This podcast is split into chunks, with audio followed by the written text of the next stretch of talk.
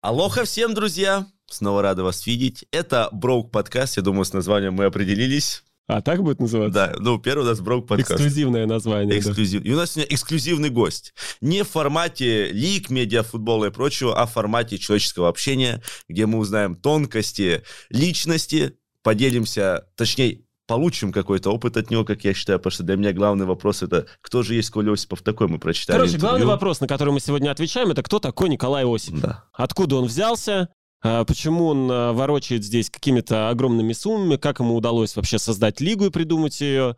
А, хотя те, кто все создал, сейчас будут говорить, нет, он пришел на все готовое. В общем, кто такой Николай Осипов? Давай и, как вот так... на, и как научиться делать так же, потому что этот вопрос актуален. Исходя из нашего уровня менеджмента, нам нужно узнать. Короче, кто такой Николай Осипов? Давай вот прямо вот с самого начала. Вот смотри, мы о тебе знаем, что ты родился где-то в Москве, что ты рос без отца, учился в Чертанове. Давай... Все правильно. Э, и ты из простой семьи. Давай вот прямо да. с самого начала. Вот ты маленький мальчик Николай Осипов. Вообще, какое у тебя первое воспоминание о себе? А, первое воспоминание о себе. Дет... Детский сад. детский сад и какая-то очень такая в теле воспитательница. Это прям вот реально флешбэк, который возник в голове, когда ты сейчас спросил о своем первом воспоминании. Годик три, наверное, четыре. Детский сад, получается, что ты там, тебя, наверное, ты там настаешься еще, наверное, на продленку и постоянно тусуешься один, или нет? Мама работает. Мама ты работает, бабушка работает, дедушка работает, у меня университетская семья, все из РУДН. И все а. преподаватели там? Ну, мама с бабушкой, да, а дед, э, он человек, который там 39-го года рождения, естественно, ни о каком преподавательском э, статусе речь не могла идти. Он обычный токарь, который там, ну, вот супер высокого разряда, который может там из любой железяки сделать конфету. Вот. Но он работает в университете в, скажем так, непрофильном направлении, где требуются какие-то там хорошие руки умелые. А мама преподавала что? Мама не, не преподавала, мама всегда была в административном персонале, она всегда занималась тем, что а, работала в деканате, работала в ректорате потом, ну, естественно, дальше могла пойти в министерство, вот, но решила выбрать другое направление уже, ну, когда, скажем так, выбор встал между университетом и министерством. Вот, а бабушка, да, всю жизнь э, в университете учила студентов со всего мира. Чему? Образованию. Нет, а какой предмет? Бабушка, она была на инженерном факультете, поэтому прикладные науки. То есть От тебя... сопромата до, там, не знаю, термеха. Но ставки лучше всего делать в лучшей легальной букмекерской компании Bad Boom. У них самые высокие коэффициенты, множество спортивных событий, ну и, конечно же, невероятные акции, как, например, акция РПЛ 2.0, по правилам которой вам нужно сделать ставку на матч российской премьер-лиги, выбрать одну из команд победителем. И если по ходу матча она будет выигрывать с разницей в два мяча, то ставка автоматически станет выигрышной. Переходите по ссылке в закрепленном комментарии, регистрируйтесь, забирайте свой бонус в 10 тысяч и поддерживайте этим броуков. BetBoom, открой игру. То есть тебя такая, получается, интеллигентная, интеллигентная семья, да, что года ты в два, в три, в четыре ты уже, наверное, с книжками. Не, Коля, года... читай, Коля, давай. Не, года в три, в четыре, в пять, в шесть и там э, до старших э, классов школы я периодически залетал в университет, там, э, первое впечатление — это ребята из Африки, ребята из Индии. Ну, там, китайцы мне как сильно не особо, ну, знаешь, привлекали внимание. Но африканские студенты, они еще так все дружелюбно ко мне относились, потому что, представляешь, ты там 4-5 лет, мальчишка, по коридору бежишь, а тебя окружают, ну, реально там 50% э, студентов в тот момент в РУДН были именно иностранные студенты. Ну, такое приятное воспоминание. Ну, то есть с того времени ты уже, в принципе, иностранные языки тебя, наверное, сразу начали давать. Не, английский Нет? никогда не ложился вообще на меня, и ну, выучил язык только в 18 лет, придя уже в университет. Ты говорил, что жили достаточно бедно. То есть, э, я так понимаю, что это начало 90-х, когда у преподавателя вообще ничего не было. Да, вот как раз когда выбор у мамы стал между министерством и э, другим направлением, она выбрала э, коммерцию. То есть мама ушла с университетской зарплаты, не пошла в министерство, чтобы не, скажем так, находиться дальше вот в этой клоаке бюрократических споров, подсиживаний и всего остального. Она не такого просто формата человек. Ну вот и ушла в коммерцию, как и все тогда, челноками на рынок. Э, Если говорить о вот бедном детстве, вот как ты его помнишь? Что значит бедное? То есть тебе я никогда, никогда... не назову, не, я не назову свое детство бедным. Это обычное детство обычного ребенка, выросшего, ну, выросшего в Советском Союзе, наверное, вот так вот. А повзрослевшего в России. Скорее вот такая история. Ну да, то есть этот переход, он не, ос- не особо, да, Ну, то есть, знаешь, чувствуется? как вот, если, например, сейчас проецировать э, себя как там родителя на себя тогда ребенка, да, то я тут могу ну, купить, не знаю, там, 2-3 пары обуви там, за полгода ребенку, потому что есть возможность, то тогда у меня были там, не знаю, одни кроссовки на два размера вперед, потому что пока они не сносятся и нога не вырастет, ну, других мне бы и не светило. Но это, знаешь, наверное, как общий фон чувствовался, что где-то денег не хватает, но не нехватки именно конкретно. Я не, да, я не чувствовал нехватки, потому что все, что можно было мне дать, естественно, родители, Родители давали, да, давали, в да. ущерб себе. И я помню прекрасный момент, когда и там какое-то ломбардное а, там прошлое существовало, когда мама там могла какую-то с бабушкой часть украшений отнести в ломбард до следующей зарплаты, чтобы там, не знаю, что-то купить, оплатить. Приходила зарплата, выкупали. Ну, короче, такие вещи тоже помню, но это уже зрелый возраст, там лет 7 Да, но при этом всего хватало, и не было такого, что ты смотришь на кого-то и думаешь, вот бы мне это, вот бы мне это, и какой-то зависти Не, ну вот бы мне хотелось там компьютер, например, когда только появились там первые пентиумы, хотелось ну, какую-то игровую приставку. У меня почему нет болезни к э, плейкам и ко всему остальному? Потому что у меня их в детстве не было. То есть ни Dendy, ни Sega Mega Drive, там ничего этого, ну Nintendo тем более, у меня никогда этого не было. Сразу компьютер появился? Да, но в чем появился так, что он, наверное, там в последнем или там предпоследнем в классе у меня он появился. Вот у меня тоже такая же история, помню, он вообще на рандоме появился, когда мы пошли покупать э, холодильник, а я увидел то, что компьютер, чисто системный блок стоит примерно столько же, сколько холодильник. Я разрыдался и сказал, что я не уйду, типа, из этого магазина, и мама заняла еще денег на компьютер и на холодильник. Это было вообще ужасно. Но по факту это переломный момент моей жизни, потому что у меня жизнь была до компьютера и после. Может быть, я себе заруинил где-то образование, но то, где я сейчас, это все благодаря ему. Да, так оно и было. И вот, эм, возвращаясь к тому, с чего начали, а, с тех пор сохранилась очень такая а, трепетная э, трепетное отношение к вещам, которые там приходят от родителей. Ну, знаешь, всегда же они дарят на день рождения что-то, всегда, там, как бы ты ни отказывался, пытаются чем-то там тебя порадовать, удивить, хотя уже там, ну, я сам родитель дважды, да. И я помню, первый конфликт в школе был как раз-таки на почве того, что мне купили тогда джинсовую куртку, ну, это был там какой-то прям супер э, эксклюзив на тот момент времени, класс, наверное, седьмой, может, восьмой. Вот, и вот первая, первая драка была в школе из-за того, что чувак просто мне тряпкой, которую доску вытирал, мы были два дежурных, ну вот, он бросил в куртку, я тряпку выжил на голову ему, естественно. Ну и все, дальше там забеги по коридорам, пизделка, вот. И отчитывали меня как мальчишку, потому что а, все сочли меня, типа, слишком агрессивным, потому что одноклассника бить нельзя. А я не мог объяснить, что, ну, типа, это какой-то внутренний протест, то, что эта куртка ма- маме- мамой куплена там за, на последние деньги, а этот мудак кинул в меня тряпку грязную и, ну, типа, испортил ее. Ну, ребенок, ну, такое вот восприятие. И до сих пор я очень бережно и трепетно отношусь просто к вещам, которые там от родителей, не знаю, 20 лет назад появились, там, 25. Все это хранится, у меня жена там говорит, ты что, еблан, у тебя там, не знаю, 80 пар обуви.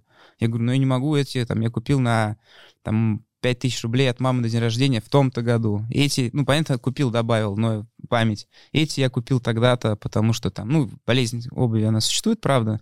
Вот, но все это обязательно память. То есть я помню, что каждый день рождения, каждый Новый год какие-то там 5 тысяч рублей от родителей а, подаренные, ну, чисто символически, чтобы я мог себе там какой-то подарок сделать, они все материализуются в вещи, которые хранятся и, ну, неприкасаемые. Ты жил без отца, но ты, у тебя была полноценная семья? То есть ты чувствовал меня был- себя каким-то одиноким, или у тебя вот эта вот вся, вся система бабушка, мама, там тети, дяди, еще кто-то? То есть ты, ты рос э, полноценным любимым, или ты чувствовал себя таким одиночкой в каких-то Не, я был, моментах? я был полноценно любим, причем очень любим вообще всей родней. А, не только той, которая проживала со мной в квартире, но и там дальними родственниками, приезжающими в гости, мы куда-то приезжали. То есть здесь вообще никакого а, отсутствия любви там или недостатка я не чувствовал. А отца дед заменил. Он был всегда рядом, и там я за грибами ходил с дедом, там на рыбалку ходил с дедом, куда-то еще ходил с дедом. Вот, и отсутствие отца не чувствую. У меня был даже отчим в какой-то момент времени, я помню, наверное, там класс первый. У мамы получилось попробовать э, там, жизни с другим человеком. Вот. Она не получилась по А причине... ты это, кстати, в штыки не воспринимал? Отчима? Ты знаешь, я не, не воспринимал, вообще очень плохо его помню, а, но тоже вот такой флешбэк. Это а, мне там, ну, это говорю, лет 7, может быть, 6. А, он очень так, ну, всегда хорошо за собой следил, выглядел прям так на, на 10 из 10. И я помню, у него всегда были витаминки, знаешь, такие желтые, а, со сладенькие снаружи, Да, а да, да. Ну, кисленькие. аскорбиночки вот эти, Ну да? да. Да, супер. Но они ну, да. такие большие, не маленькие, а, А, вот да, большие. большой, который, да, с Да. таким медицинским привкусом. Да, да, да. И он всегда ел гематоген. Ну, типа, знаешь, зожник ебаный. И я говорю, хочу, ну, типа, гематоген. Он говорит, нету. И в этот момент убирает аскорбинку на полку какую-то там в комнате, а там, ну, блядь, есть. Гематоген, да? Да. Я думаю, ах ты, типа, пидорас. И, в общем, я маме стуканул, ну, так, в слезах. Ну, естественно, я там синервировал. Вот. И это была первая отправная точка их э, конфликта, потому что, ну, я не прижился в его там, Системе в системе координат. Да, мама, естественно, сделала выбор в пользу меня, что очевидно было. И вот, и он отправился обратно к себе.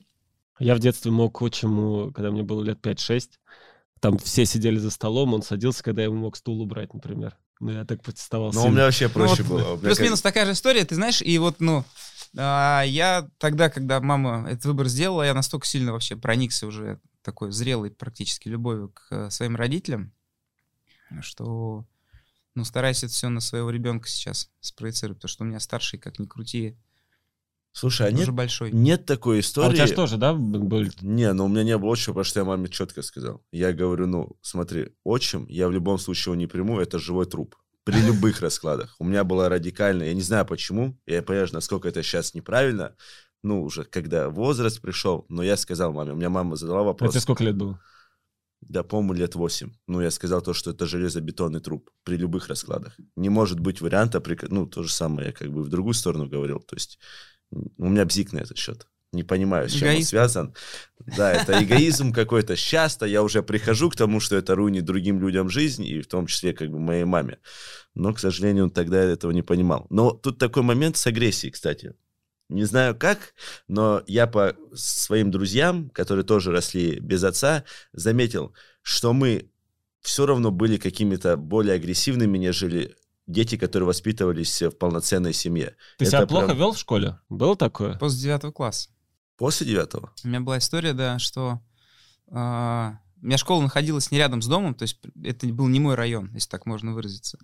Вот. И я всегда хорошо учился, но в девятом какой-то реально произошел прям такой супер переломный момент, и начались такие там посиделки в подъездах, у подъездов, там, знаешь, водочка, батончик, майонезик, ну, классическая история. И я, ну, прям так конкретно закинтовался с ребятами, которые точно не были в, там, в группе прилежных учеников школы там и старших, средних классов. И выходя в 10 классе э, на медаль, чтобы получить медаль, э, серебряную или там золотую, надо было определенное количество там, ну, пятерки, там 2-3 четверки, что такое, по-моему, приветствовалось. И мне отказывались ставить э, четверку там, по одному из языков, который вела за... по одному из предметов, который вела зауч, ответственная за как раз-таки воспитательную работу. Просто потому что она говорила, типа, «Ось, ну, поведение 2, типа, хуй тебе 4 поставлю. Будет тройка совокупная. А что ты мог сделать для поведения 2? Ну, знаешь, в этом э, прогуливать уроки, э, общаться не с теми, с кем надо, потому что они могли перерекаться. Ну, даже дежурства были. Дежурство забивать. Ну, типа, знаешь, старший дежурит младшими. А у вас была какая-то иерархия в школе? Ну, то есть ничего такого, что вызывало бы э, такое... Не, ну в детской Там комнате в- милиции я не был ни да. разу. Нет, нет, конечно, нет. Но и, Ну, мы, например, ходили... ну, и вот я мог ботаником ста- я не был. Я мог стать э, посреди, когда, чтобы задолбать учителя, я про- просто мог встать вот так и начать ходить между партами, не останавливаясь. Не, ну это я так не, не, у нас ти- у нас, у нас, короче, какая-то история была странная в школе. То есть, условно, ты всегда с учителями должен быть супер вежливым. Ты не, если закуришь, тебя точно выгоняют. Но при этом у нас был этот бойцовский клуб, когда у нас иерархическая система Ну, это была, Москва, такого в не которой было. все типа должны, ну, тебе кто-то что-то сказал, не дай бог ты не ответил, все. Ну, завтра на тебя не будут смотреть. А у вас какой-то беспредел именно с этим. Мне когда Диман истории рассказывает, что у них там, ну, ученики там покурить могли, еще какие-то. У нас увидели бы, все, точно минус. Но у меня, правда, гимназия была, может, поэтому. То есть к учителям нельзя было ни в коем случае э, какое-то неуважение проявлять. Но при этом, вот как я понимаю, у тебя, скажи, у тебя была агрессия, условно, битва за статус какая-то? У вас это в школе А, да нет, это История всегда, это- присутствовала? Это, всегда присутствовало, но я выезжал всегда на том, что я в футбол хорошо играл. И в любой компании во дворе, это- ну, тогда еще не было вот этой всей суперплотной застройки города и все остальное, там было полно полей. Всегда все во дворе с утра до вечера гоняли футбол. И я всегда выезжал на том, что я классно играл, сам никто не хотел, поэтому как бы там конфликтовать, ругаться, такие, о, Калюх, там, здорово, давай, футбол, футбол. И я выезжал на этом, то есть я как-то себе авторитет заработал э, больше спортом. Я помню, у нас даже были моменты, тоже там класс 7, 8, 9, может, там школу на школу играют, потом обязательно драться. Ну, такая классика, типа. Вот, и я ни разу в этой всей истории не принял участие, потому что те, кто в футбол играли, те как бы, ну, не пиздились, вот. А дрались, как правило, те, кто там э, эту, эту встречу с- организовывали. Ну, поэтому нет, я как-то всегда был в почете. Короче, у тебя агрессии такой не, Не, было. не, я, я рес- меня респектовали, причем я помню, был случай, там сейчас как раз Спартак ЦСКА, зима, мы играем в футбол, тоже там, знаешь, человек 6 на 7 во дворе. Ну, все там в мясных розах, все как положено. Тогда еще это прям супер почиталось. Идут такие старшие чуваки. Здорово, парни, здорово, что делать, футбол играть? За кого болеете? Там, типа, за Спартак. Молодец, Роз, давай. Я такой, а, я что? На, ебало. Роз, давай. Ну, это в третьем классе сняли примерно. Ну, у так меня там, вот я Э, говорю, класс по- Класс парке седьмой, восьмой, наверное, да, то есть, ну, наверное, шестой, седьмой, вот так вот. Я такой, ну, ладно. Дня через два меня в школе встречают, там, одиннадцатиклассники, типа, тебя снимали? Я говорю, да, вернем. Я такой, о, типа, заебись. Правда, вернули не мою, но, Но спартаковскую, да. Была такая история. Но у тебя, в общем, спорт, он все равно с самого детства, это Да. большая часть жизни была. Сто процентов. Да. А как ты э, в семье, где мама работает в университете, бабушка преподаватель, э, как ты вообще футбол?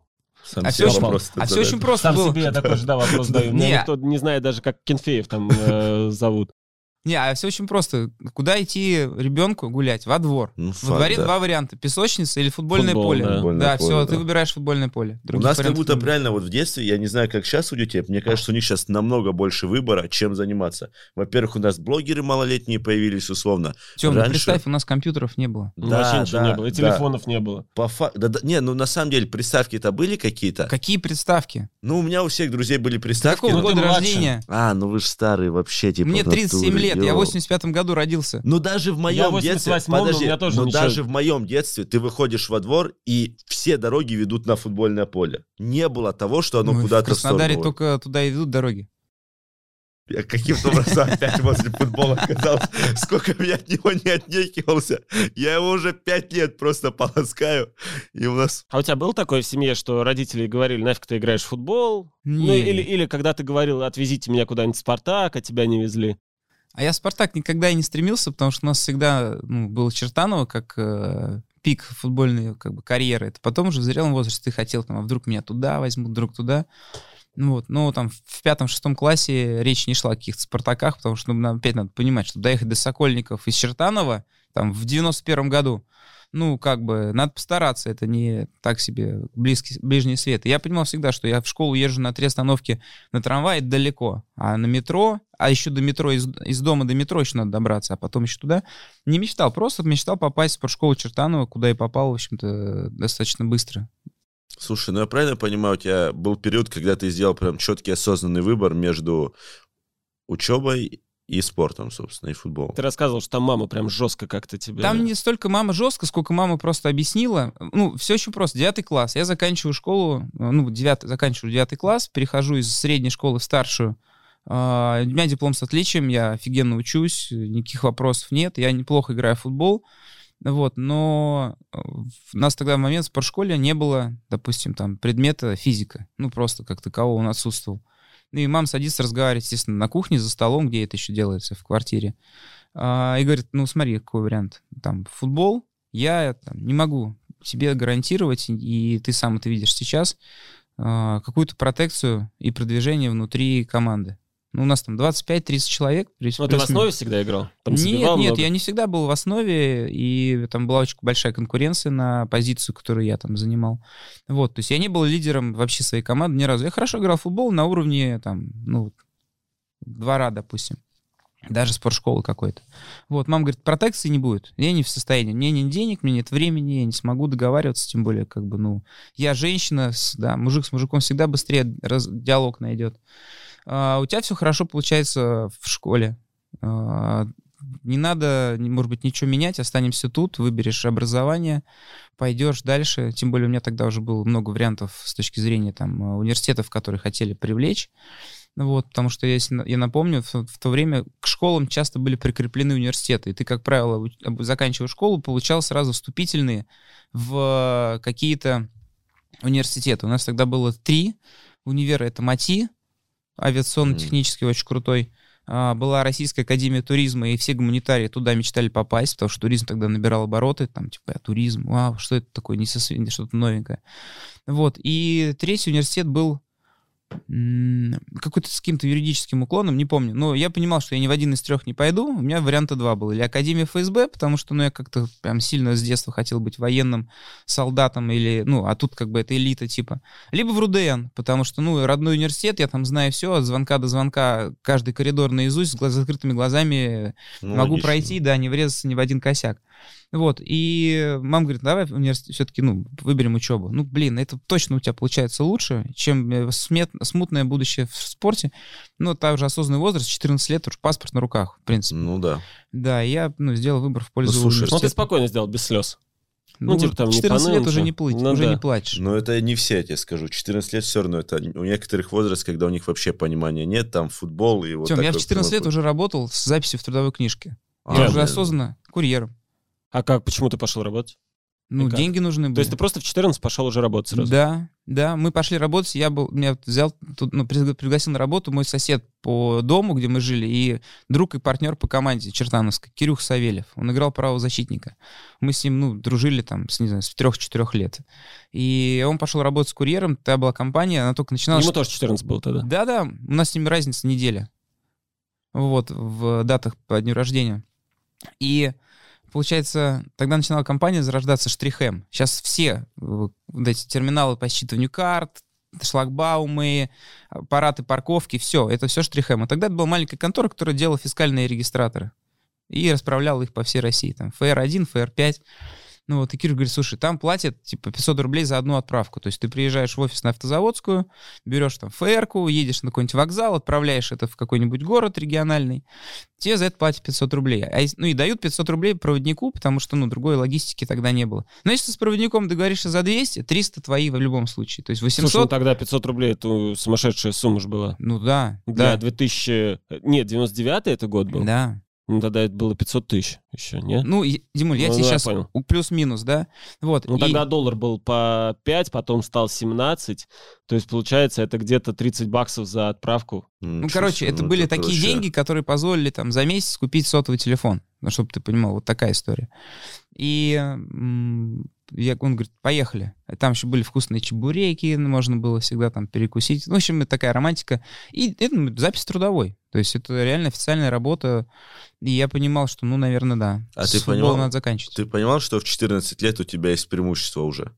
Ну, то, что ты выбиваешься из общей корреляции людей. Это генетическое, вот мне интересно, или что это? Понятно, у тебя культурная семья интеллигентная, но я, допустим, видел людей, которые из интеллигентных семей, наоборот, как будто бы это против них Слушай, но здесь э, разные все-таки э, случаи. Обычно же какой-то бизнесмен рассказывает историю о том, что я в 12 начал уже э, брать из дома там какие-нибудь жвачки, покупать 10 э, жвачек у магазина, у школы и продавать их в школе на 3-4 рубля да, дороже. Вот тут вот вопрос. У тебя вот такого не было, да, именно к, к, к такой коммерции школы? Школьный. Ну, блин, в 14 в трудовой все равно записи иметь и получать в деньги. школьной в школьные времена, а там вообще, по-моему, коммерция сильно не процветала. То есть у меня мама в тот момент уже работала там, ну, на рынке, да, занималась там каким-то собственным бизнесом, продавала, там, не помню что, но что-то продавала. Вот. И я мог просто прийти и вместо нее там какой-то период времени постоять поторговать. Там, причем рынок был через дорогу от дома. Там у нас был большой универсам, там была большая парковка, ну сейчас это парковка, да, тогда просто площадь заасфальтированная.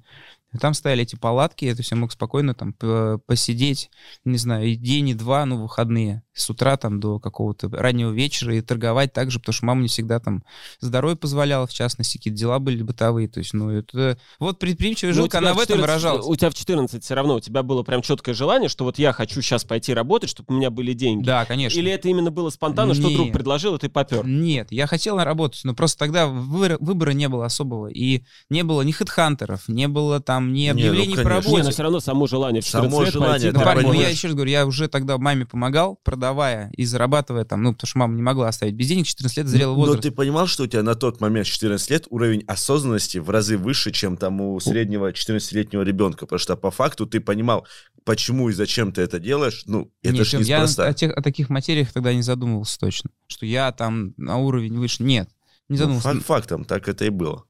Ну, может быть. Просто Ну, я понимаю, вот как я вижу вообще людей, можно уже в 14 лет о человеке сказать, что у него плюс-минус будет дальше. Я не знаю, может быть, это слишком громко сказано, но исходя из моего личного жизненного опыта, те э, ребята, с которыми я общался условно и мог дружить, когда ты можешь какие-то сторонние темы обсудить, они сейчас в жизни состоялись, а с теми, с кем я только а, выяснял, кого и где надо, типа, втащить, мгм. ну, они сейчас в Краснодаре, типа, с кайфом сидят по клубам просто убитыми. Ну, у меня Кирюх тоже особо там, начиная работать вместе со мной, далеко не прошел. Да. Но это генетическая история, когда у людей есть предрасположенность к тому, чтобы... Я думаю, что это не генетическое, просто я э, сильно сомневаюсь, что у того Кирюхи, который работал курьером, что у него были родители, которые там в, РУД, в РУДН преподают, или Ну да. родители из интеллигентной семьи. А, то есть здесь э, на вот этот базе, что тебе уже необходимо зарабатывать деньги, у тебя уже есть определенный уровень э, э, воспитания, кругозора и понимания, что такое хорошо, что такое плохо, который тебе заложили э, твои родители. Да, логично. А вот сейчас момент, я немножко перескочу с темы, э, про современное воспитание. Раньше, наоборот, все строилось, мне кажется, на каких-то ограничениях и правилах. Ну, как мне так кажется, не знаю, может быть, я и не прав. То есть э, был там четкий кодекс чести некий. Сейчас же, наоборот, все идет к тому, что э, мир становится таким ватным, без четких граней, что, наоборот, свободу больше пропагандируют. Это ли не может сыграть, наоборот, в минус? То, что по факту люди как будто бы начинают забывать, где черное, где белое. И вот эта грань размывается. И нравственный уровень тоже размывается. Тем, во-первых, очень много людей э, то, о чем ты говоришь, не поймут, потому что для них это вообще нонсенс, да. А, а издревне там, были вещи, которые дороже любых договоров считались, там, купеческое слово то же самое. Человек слово дал, и ты можешь никакие бумажки себе не подписывать, ты знаешь, что там какой-нибудь купец Строганов точно сделает все так, как ты с ним договорился. И это было еще при царе Горохе. А, понятийная история, которая сейчас во многом существует у нас, а, в современной там России, в современном мире, она ну, не всем, как, как правильно выразиться, она для многих кредо жизни, и люди живут по этим понятиям и принципам и не нарушают их. А для кого-то это все просто поболтал, разошелся. Я очень надеюсь, что э, то, о чем ты говоришь, рано или поздно пре- преобладает над тем, что мы сейчас часто видим, где говорят, без бумажки там, не пойду, без этого не сделаю. Ну, по крайней мере, здесь у нас в лиге, да, в месте, где мы с тобой познакомились, где с Димой, очень много вещей понятийно решается внутри взаимодействия команд с лигой, да, там, нас с вами. И, ну, я надеюсь очень сильно, что таким образом и продолжится, а молодое поколение, которое, наверное, сейчас наш подкаст будет смотреть, задумается о том, что все-таки некие понятийные вещи, они дороже денежных каких-то. Если говорить о молодежи, которая нас смотрит, ну вот условно ты человек, у которого есть бизнес, который создал эту лигу, э, такая, давай старперским займемся, три каких-то совета детям сейчас, которые вот это смотрят. Там типа вот идти работать, там слушаться маму, читать это, или просто действовать по наитию, как, как вот ты захочешь, хочешь сегодня бухать, хочешь э, сегодня курить, хочешь сегодня заниматься э, чем угодно. Я бы не сказал, что надо идти работать сразу. Надо идти работать тогда, когда есть необходимость в этом. Это первое. А, То есть если у тебя в порядке все у родителей, то лучше время потратить там на, на учебу. образование, на образование, на само, на самообразование, то есть на, на инвестиции самого себя, если есть такие возможности, потому что инвестиции самого себя — это самое дорогое, это самое сложное, потому что я, например, научился учиться, ну вот есть такое понятие, а, уже попав в университет. И ну, я жалею о том времени, которое у меня было потрачено на распиздяйство определенным образом, вот, чтобы не научиться тому, чтобы я мог знать. То есть, познакомившись английским языком нормально в 18 лет, я понимал, что я потерял огромный период времени в школе, потому что все мои одноклассники уже достаточно хорошо, и те ребята, с кем я был в одной группе в университете, общались на языке ну, иностранном. А футбол я начал воспринимать и понимать вот с точки зрения там, профессионального футболиста, тренера, но лет в 25, не раньше. То есть я раньше просто играл в футбол, как мне нравилось. Ну, понятно, установки тренера, еще что-то. Но вот эти все там зоны забегания, а, ля-ля поля, это все было далекое. То есть что говорили, то и делал, но креатив, так называемый, и восприятие того, что с тобой происходит на поле, я начал тоже только в зрелом возрасте понимать. Поэтому первое, наверное, что самое главное, хотелось бы пожелать, это, ну или посоветовать, заниматься самообразованием и самообразованием до тех пор, пока есть возможность, и относиться к этому серьезно. Пока ну, работа не захватит тебя полностью. Ну, вот вы, как и я, люди, которые знают, что такое спать по несколько часов и работать от звонка до звонка, и когда телефон за день разряжается три раза, ну да, да. Ну, уже... А, Тут понимаем... о самообразовании уже и о литературе разговора ну, нет. мы да, вот с Димой на этот счет э, тоже недавно, помню, перекинулись мыслями. Он говорит, ты до 25 грубо говоря, получаешь. А после 25 отдавай. А меня, типа, ну, немножко диссонанс в голове, потому что я понимаю, у меня стагнация определенная в мышлении появляется вот на период этих вот двух лет последних, потому что ты в вечном процессе, и как будто бы ты мало получаешь информации новой для того, чтобы как-то осмыслить, чтобы получить для себя какой-то другой взгляд на мир. Ну, давай, давай, давай, мы так, да, давай я тебе по-другому скажу. Ну вот смотри, представь, что э, возьмем э, великих поэтов, да, или возьмем э, какие-нибудь музыкальные коллективы или тех же рэперов, да, то есть до какого-то возраста, ну, рэперов э, в меньшем э, плане, то есть до какого-то возраста человек получает, получает много информации, то возьмем там э, того же Пушкина, который учился там в этом э, царскосельском лицее э, с ребятами, которые, как, когда получили они определенный багаж знаний уже лет 15 к 16, да, ну да, у них и потом они уже начали, годам к 20 или даже раньше, они уже начали отдавать, то есть посмотри, сколько, условно, томов того же Лермонтова, э, там, поэмы и всего остального, при том, что человек 26 лет уже умер.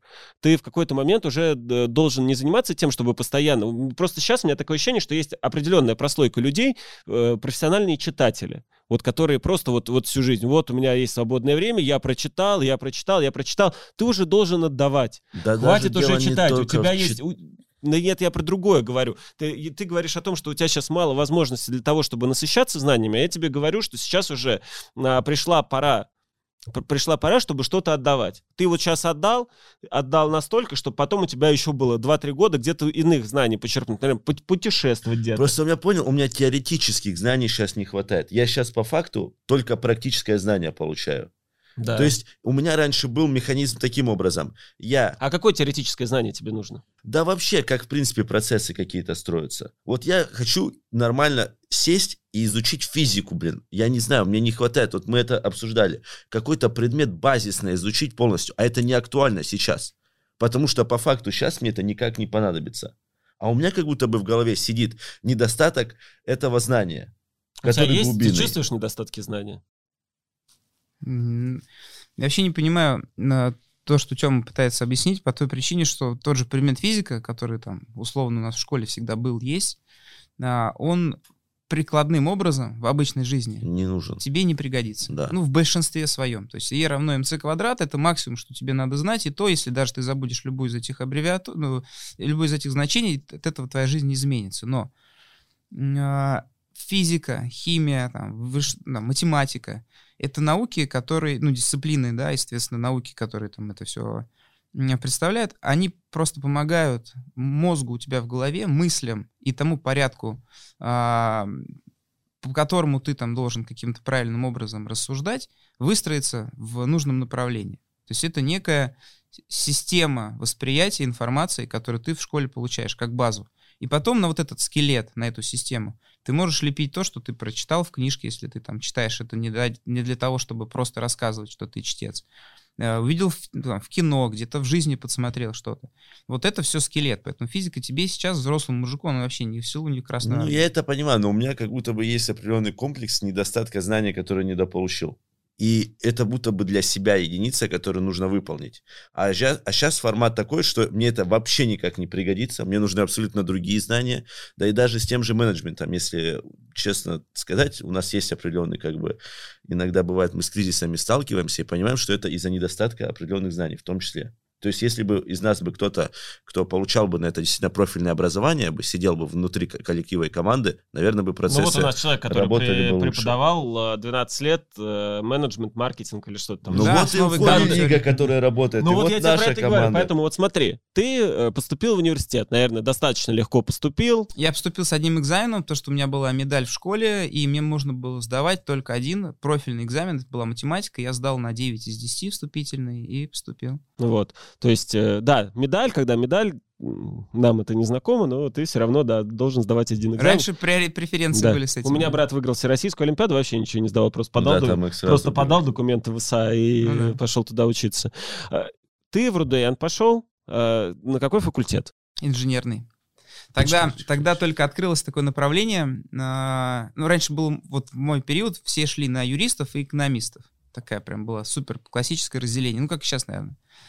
И я собирался идти на экономический факультет, но на инженерном открылась кафедра экономики и управления предприятием по отраслям строительство, машиностроение, горное нефтяное дело. И я когда узнал о том, что есть такое направление, и понял, ну, еще и инженерный факультет родной для меня, да, вот прям, ну, родной максимально, с малых лет, я подумал, что, наверное, ничего страшного, что у меня будет не экономическое, а техническое образование, но техническое с э, экономическим уклоном, если так можно выразиться. Если у тебя была медаль, ты же мог э, поступить куда угодно, на самый престижный, наверное, не? С девяткой еще по математике. В- ты имеешь факультет? Да. Да, я мог поступить куда угодно, ну, не обсуждалось. Но я подумал, что вот такое новое сочетание технического и, и, там, гуманитарного, если можно правильно выразиться, а, наверное, это что-то классное. И вот пошел по пути инженера, экономиста по определенным отраслям в экономике. Образование тебе действительно что-то? Потому что вот смотри, я, допустим, могу вспомнить свой университет. Ну, понятно, что у меня там э, больше э, факультет журналистики, там тебя особо ничему не научат. Но вот то, чему тебя учили в университете. Потому что многие люди говорят, что вот я начал более-менее что-то понимать в жизни в тот момент, когда просто свалил с- э, из университета, там со второго курса условно, перестал туда ходить, э, начал работать, и все мне знания оттуда пришли. Ну, это правда. Потому что теория без практики — это такая себе. Да, наука. Но у тебя было вот это образование полезным? Ты можешь его назвать действительно полезным? А Я пытался какое-то время работать по специальности. А, Я поработал там в одной конторе, поработал Чем в ты другой. занимался там? А, Первый вообще, ну вот, соответственно, там курьер. Потом у меня была запись, я был э, еще раз курьером, но уже типа ценные бумаги всякие возил, ну, имеется в виду конверты важные. Потом а, была контора графическая э, структура, мы делали журналы глянцевые. Причем это легло на базе того, что в 18 я решил сделать, там, открыть свой журнал, он назывался «Отдых как хобби». Кстати, У меня даже есть пара образцов первых выпусков. Стоп, то есть прежде, чем ты начал работать дальше по специальности, у тебя ты уже открыл свой бизнес? Да, но это было в период университетской жизни, конечно. Ну вот университет начался, у тебя там было инженерно-экономическое, и ты такой, о, окей, я свой бизнес, мне 18, пора свой бизнес открыть. Ну да. Как ты вообще к этому пришел, к этому журналу? Ну, было все очень просто. Тогда, когда ты находишься в большом вообще комьюнити, а университет РУДН — это огромное комьюнити, у нас там 12 факультетов, 8 институтов, и там общее количество студентов под 25 тысяч человек учится, а у тебя в первый там год э, всегда сразу огромное количество друзей, потому что ты идешь на подфак, это подготовительный факультет, где ты учишь язык. Целыми днями, три раза в день, четыре раза в неделю, у нас была шестидневка, а, ты учишь иностранный, который ты выбираешь. И так как а, таких, ну, самородков условно, да, или самодуров а, немного, то группы миксуют. То есть тебе могут попасть ребята с инженерного, с экономического, с а, журналистики, там, с, ну, не знаю, с медицинского даже могут попасть тебе в группу. У тебя комьюнити множится. И у меня тогда а, была подруга Катя Винникова, а, которая а, очень такая была предприимчивая девчонка, она еще была профессиональная баскетболистка. Ну, профессиональная с, профессиональным прошлым. То есть у нее какие-то травмы, но, в общем, на спортивной теме мы закинтовались. Вот, и как-то проводя время там, в большой компании, постоянно где-то на переменах, давай что-то делать, что-то делать, что-то делать. Ну, короче, какая-то была такая жилка предприимчивая. Ну Вот, и речь пошла о том, что в Москве полиграфии и вообще в России не так уж и много классной, бесплатной, которая бы была ну, типа, интересная аудитория. Не знаю, почему. Когда... Вот сейчас уже не помню, почему, но речь пала о том, что мы будем делать журнал. Журнал, который должен называться и нести в себе что-то крутое. И вот этот журнал был «Отдых как хобби». И название мы придумали, мне кажется, прикольное. Ну, тебе точно понравится. Вот. А, оно было со смыслом. И, в общем-то, начали типа там по знакомым друзьям, товарищам собирать какие-то интересные рубрики. Там где-то мы про машины писали. Тогда был Илья Сорокин, если не ошибаюсь, э, коллекционер очень крутой.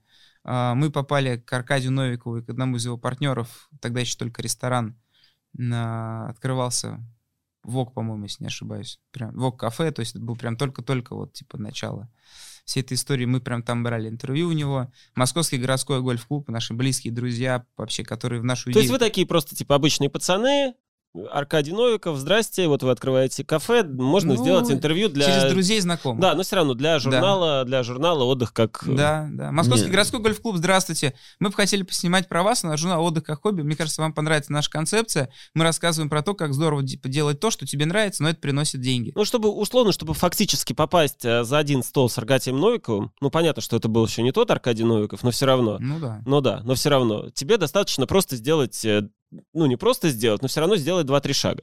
Ну, конечно. То есть тебе не нужно для этого мучиться, мучиться годами, да. э, страдать, себе убиваться. Имя, там, да. Я просто к тому говорю, что вот когда люди говорят о том, что у нас э, нет возможности развиваться, условно нет возможности развиваться, в том числе в России, э, логично ли задавать этому человеку такой вопрос? А ты пытался и делал шаг? Логично. Логично, да? Да. Да, потому что даже если брать этот медиафутбол, извини меня, у нас открытые СМИ, эти телеграм-каналы только вот к, сери... к концу МФЛ поняли, что они в принципе могут открываться. А кто им мешал на старте приходить с камерой, даже в те зоны, куда их пускают, и записывать контент, который бы сейчас разлетался, уже точно на буках каждый бы сидел. Нет, ну условно не, не создал бы я тогда не классика, не было бы не классика. Ну, если вот бы я не сказал, ну, кор... пацаны, просто ходите везде и тусуйтесь. Не, просто удивительно, вот 18 лет я создаю журнал, и хоп, сразу, то есть Аркадий Новиков, Аркадий Новиков туда, то есть это говорит о том, что инициативность высокого уровня в любом случае. Да. Ну смотри, как журнал идет и растет? Журнал идет, мы делаем э, ежемесячные выпуски, и мы тогда случайно оказываемся в Воронеже. Вот просто так получилось, что у меня был очень хороший друг, он был родом из Воронежа, мы, естественно, опять-таки подружились в университете. Вот. Саня Жилин, он был одним из тех, кто приезжал в университет в первой паре, парковался у входа и классно спал в машине там до обеда, например. Вот, естественно, Получилось так, что э, у него были проблемы, там, на, мы дружили, наши родители тоже подружились, понятно, там мама помогала Сане, чтобы его не отчисляли раз, там помогала, чтобы не отчисляли два, вот, по старым связям, знакомствам, потом я уже когда повзрослел и там, и многих своих других друзей тоже там выручал от того, чтобы их там не отчислили или какие-то зачеты решали. И э, вот эта комьюнити позволила мне в моменте оказаться в Воронеже. Вот это один из ключевых вообще этапов жизни у меня, то, что в этом Воронеже мы э, почувствовали себя, ну вот мы, молодые ребята из Москвы, почувствовали себя, знаешь, какими-то прям вот первый раз большими звездами, потому что Саню знали как там человека, чей отец там э, чуть ли не заводы парохода в этом регионе на моменте имел, вот. А мы уже приехали как владельцы прикольного бизнеса, и там еще типа, типа, типа, ну и мы там пытались еще, мы филиал открыли журнала, мы даже выпустили журнал в Воронеже про это. Ну, то есть, понимаешь, что если бы сейчас мне предложили, я бы, конечно, не сказал, ну, ребят, это бред. Хотя Воронеж большой город и все такое. Ну, конечно, тогда это было, бля, мы, мы, мы растем. Вот Москва уже все покорилась, теперь сейчас мы регионы захватим, а Воронеж, ну, действительно классный город, летом вообще космос просто, там водохранилище, тепло, все как надо. И э, в этот момент э, вот, ну, мы испытали все первые такие, знаешь, э, как сказать правильно, почувствовали первые флюиды какой-то некой популярности, что ли. Вот это был прям такой, вау, нифига себе, мы уже там... Ну, Шишки, короче. на Олимпе жесткие. практически, да, какой-то история, потому что в клуб ты заходишь, там тебя пускают, там где-то какие-то, не знаю, люди такие, вау, это типа те, там, помнишь, они там в Angels были, там, за столом самым классным. Ну, в общем, да, каким-то образом э, это прям так осело, вот, и я всегда Воронеж воспри- ну, вспоминаю с теплом и очень люблю этот город, хотя давненько там не был. Ну, там многие друзья остались там.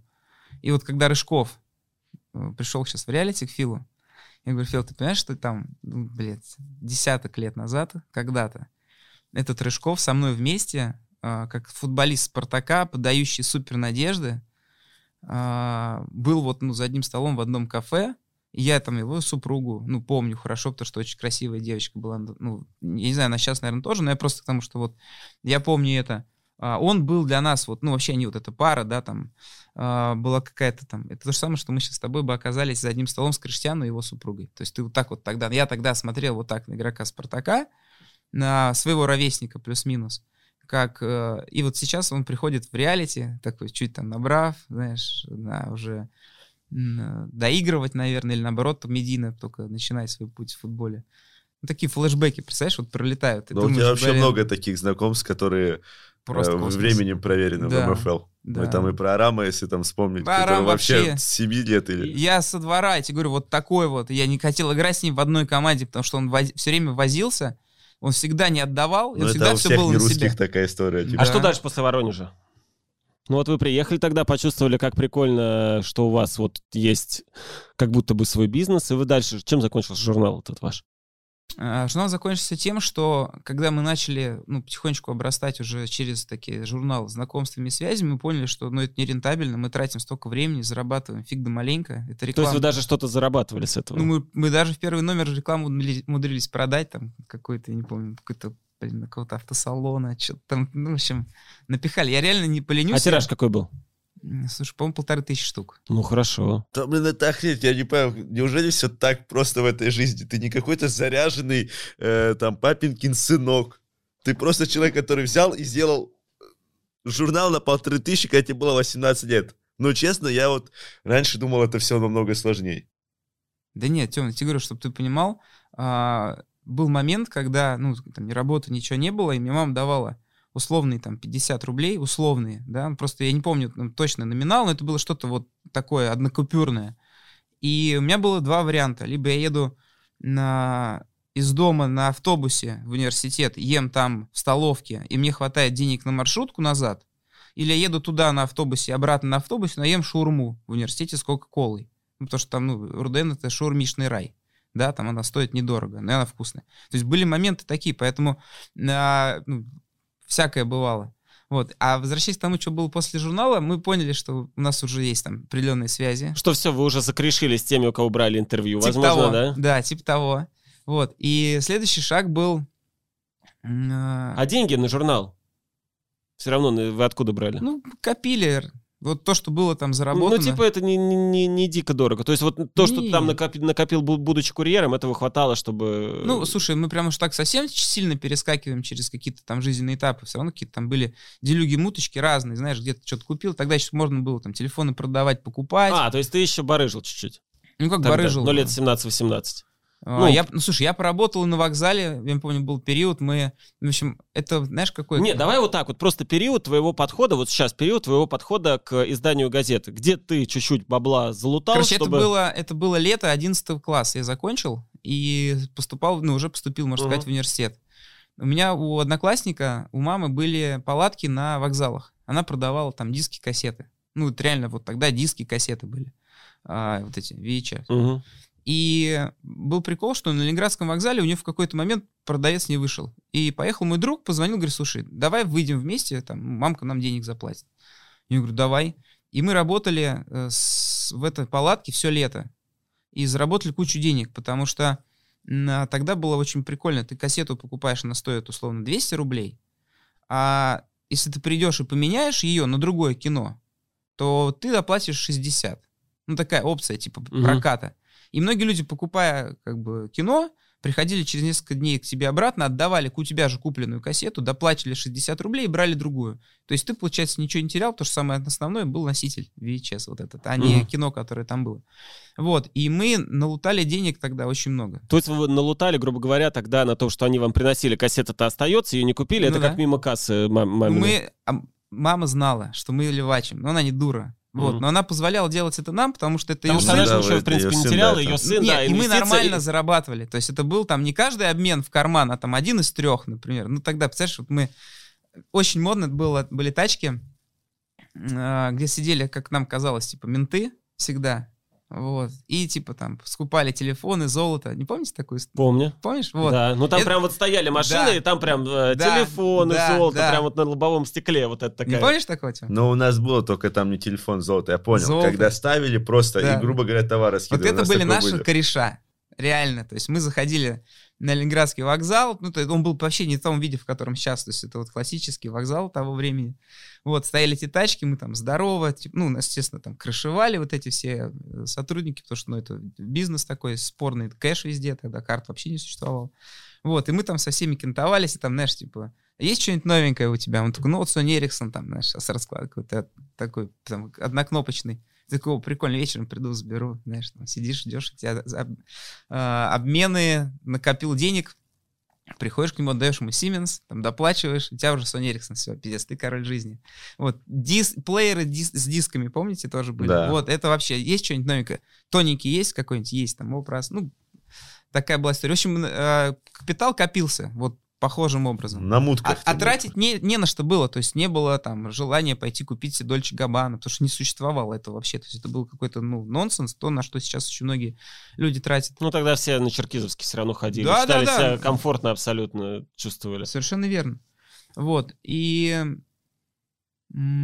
получается, какие-то бабки копились, ну, реально, в каком-то там количестве. Понятно, что машины, еще на что-то, ну, никто не тратил, там, прав-то не было даже ни у кого.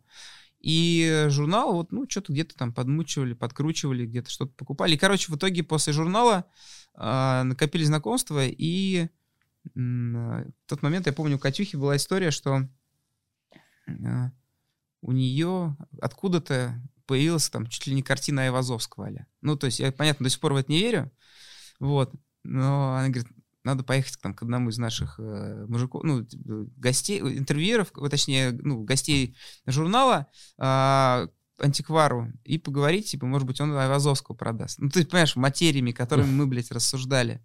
Я говорю, ну, поехали. Мы приезжаем с этим холстом, вот, э, он смотрит, говорит, ну, похоже на правду.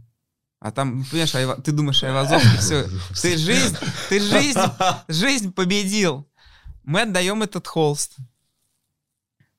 А, Мы отдаем этот холст, он забирает, он на какой-то период времени, там чуть ли не в Третьяковке экспертиза, в Эрмитаже экспертиза. Потом звонит, значит, говорит, приезжайте. Мы приезжаем. Он говорит, ну, могу сказать так, что это копия Академии художеств того года. Там чуть ли не три таких. Ну, это типа, конечно, не Айвазовский. Ну, там, ну, пять тысяч долларов я вам дам. Я говорю, Кать, ну, пиздец, ну, это типа, ебать. Она говорит, нет, нет, типа, Айвазовский. это Айвазовский, да. Я говорю, ну ладно. Короче, в итоге я не знаю судьбу этой картины, но а, денег мы не видели точно. А был ли это Айвазовский или нет, я не знаю. Но мужик так уверенно, мне кажется, нам в уши ссал, что это Академия художеств того времени. То есть это реально холст, которому там там 200 лет, 300, я не знаю сколько. Вот, я не силен в, культу- в искусстве, если честно. Вот, но мы тогда пожили две недели в ощущениях, что все. Сейчас будут яхты, сейчас будет все это. Вот, ну, короче, таких вот всяких историй было полным-полно. Ну и потом газета. э, журнал. Журнал, да. Да, журнал, потом там всякие разные истории. А, Вообще в университете много чего было прикольного, потому что комьюнити было интересное. а, Кто-то где-то всегда Но вообще что-то считается, что все-таки идти тогда, если есть возможность, нужно идти все-таки в университет помоднее. Потому что там э, Ну да. другое Связи общество, другие, друг- да. друг- другие связи. Да. То есть, если есть возможность идти не в МАТИ, э, а в РУДН, нужно всеми силами хвататься за университет, ку- куда придут э, люди из другого мира, скажем так. Слушай, ну я помню, у нас была даже была история, мы, а, мы продавали запчасти, там, чуть ли не для вертолетов. Вот. Причем ты так уже потом понял, что это какая-то серая схема вообще конкретная. В институте тоже. Да, это был университет. Мы зарабатывали, не знаю, там по 700-800 долларов за запчасть. А она там стоила 3000. Ну, по ходу дела, А она как вы стоила... включились в это? А у меня у друга был э, товарищ, ну, мой одногруппник, вот, у него был Кент какой-то, он работал на каком-то заводе таком. Ну, естественно, в то время там все заводы, пиздец, там, разрух, выносить, что хочу, и нам чуть не зарплату за частями отдавали. Вот, и как-то что-то он говорит, вот можем. И мы что-то реально находили людей, которым нужно было там какую-нибудь там такую хрень, вот такую. А вот как такую. тогда вы могли найти этих людей? Нет. По объявлениям. А, объявление в А, газете? Нет, тогда да. уже интернет работал. А, да. Не, интернет работал, компьютеры были, это какой там, год 2000... Ну, 2002, может, Ну да. 2003, плюс-минус.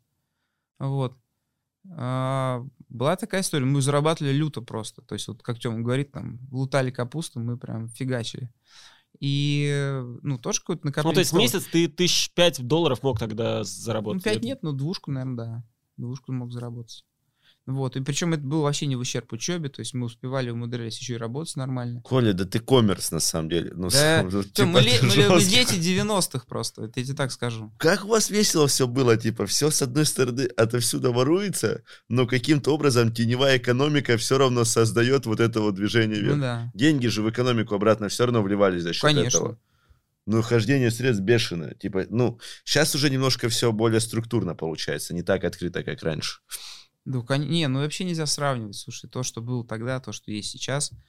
Вот, и ну, потом получается, что я уже должен был заканчивать университет, уезжать работать в Грузию на завод Рустави Азот. Меня тогда приглашали. Я, ну, я выиграл два раза студент года. Там всякие газеты обо мне писали, типа «Известия», «Ведомости», там «Коммерсанты», вот, и так далее. И было много предложений. В итоге самым клевым было в Руставе, ну, это Батуми, там, соответственно, Руставе Азот называется предприятие, ехать работать э, в экономический департамент, там чуть ли не там зам... Так, секундочку. Я упустил момент. До этого предложения, до того, как и тебе в разных газетах написали. Ну, делюги-муточки. То есть это университетский период, я заканчиваю университет и планирую ехать работать уже. на идти на темках. работу. На, сейчас говорят, То есть ты на стал темках. знаменит на темках тогда уже? Да я не был знаменит. Я Нет. просто под- подрабатывал на этом. Ты просто был успешен в этом, потому что не каждый, Ну, я думаю, условно, тогда- Москва знала, что вот есть такой... Но нет, нет, нет, ну, да? нет, конечно. А, ну, вот ты закончил университет, и ты, э, э, вот ты говоришь, получаешь вот такое серьезное предложение. Откуда? Почему? Как? Ну, я тебе говорю, я выиграл, я студент, года Студент дважды. года дважды. А как ты его взял, этого студента года? Ну, там же очень простые были условия. То есть ты должен был учиться на там, пятерке два семестра подряд. То есть это была первая фильтрация, как бы, сквозь которую нам было пройти. Вторая история — это уже э, определенный тест, который ты проходишь. И третья, э, скажем так, последний этап отбора в уже вот эту элиту, это там человек, это все внутри университета. То есть сначала идет отбор университетский, потом идет все московский, потом всероссийский. Вот Внутри университета третий этап был уже среди там вот всех э, ботаников-отличников э, некий там, я даже не знаю, как правильно выразить, ну, какие-то ролевые, типа, блин, я даже не, я не помню, как правильно характеризовать. В общем, у нас там 20 человек, 30-40, да, есть какая-то тематика, и мы там все вместе брейнстормим на решение какой-то тематики. Потом меняется формат групп, меняется другое задание, и вот, соответственно, стоят какие-то определенные там а, учителя, преподаватели, надзиратели, кто замечает какие-то твои там некие правильные активности и подмечает, и ты попадаешь на список тех, кто от твоего университета уже едет дальше там, на московскую историю. Московская история — это бизнес, э, такой типа инкубатор, где нас делили вообще, просто мешали э, разными составами. У меня до сих пор есть ребята там из нефти и газа, из МГУ, и отовсюду, а, кто со мной были вот в этих командах, которые между собой потом соперничали, чья команда выигрывала в том или ином кейсе, та, соответственно, получала уже, в общем-то, там, всероссийские призвания, так вот называемые. Вот в 2005-2006 я попадал на победителей этого конкурса, и ну, о нас писали, там, есть коммерсант, ведомости, известия, что вот есть такие ребята, которые выигрывают этот конкурс. И приходили предложения реально по работе, потому что наши контакты, когда брали, э, люди звонили, то есть были прям входящие звонки. Вот, и одном из, одним из таких предложений был, вот, я говорю, Рустави. Азот, все, то есть я как бы полноценно, целенаправленно готовился ехать туда работать, А, понимая все возможные перспективы и так далее, тем более образование было инженерное, да, соответственно, там, а, я прекрасно понимал там и термех, сопромат и все остальное. Вот, и э, война, грузино-абхазский конфликт, разъебали поти в хлам. И ехать уже было некуда, и никто там русских не ждал. Ну, до сих пор флер существует в Грузии на нас, ну, хотя как бы уже так сейчас. Все равно за счет туризма мы эту историю сглаживаем. И все, я остаюсь в Москве, я не знаю, что делать, мне не работать, ничего нет. Я остаюсь в университете, мне делают предложение поработать преподавателем. Подожди, это какой год был? Восьмой. Уже? Восьмой. По-моему, восьмой. А восьмой ты же должен был уже, по идее, 23 года. Ты уже должен был давно закончить, не? Ну, я, посмотри, я поступил в университет, по-моему, в 2002 я отучился год на подфаке и пять а, лет понял, специалист. Понял. Окей, хорошо. Да, это 2008 год. Да, 2008. Я поступаю в аспирантуру, чтобы не пойти в армию, потому что время уже, возраст как бы обязывает. Вот, поступаю в аспирантуру, остаюсь в университете преподавателем. Мой единственный достаток — это педагогический, э, ну, зарплата ассистента кафедры экономики и управления предприятием — я сразу беру себе заочников, вечерников, потому что они платятся по чуть завышенному тарифу. Но это же экономика управления предприятием, она немножко несовместима с твоим инженерным, не? Нет, ну у меня инженерный факультет, Или у тебя а кафедра будет... экономика а. управления предприятием. Да, уже понял, понял, понял, понял. Все, все. Вот, и я, соответственно, остаюсь работать в университете преподавателем. То есть я там по три пары в день дневникам, какой-то перерыв, вечерники, заочники. Ну, заочники раз там в полгода, а вечерники каждый вечер там с 7. Так как ты студент года, естественно, у тебя проблем с тем, чтобы Ну, я тебя слушай, поставили на Не, эту я должность закончил, да, я закончил университет с отличием, у меня там вообще, по-моему, ни одной четверки Ну, то было. есть тебе, наверное, сразу они тоже предложили, если хочешь, преподавай давай у нас. Ну, у меня вариантов-то и не было. Ну да. Нет, я имею в виду сама кафедра. Сама кафедра, конечно, тоже, да.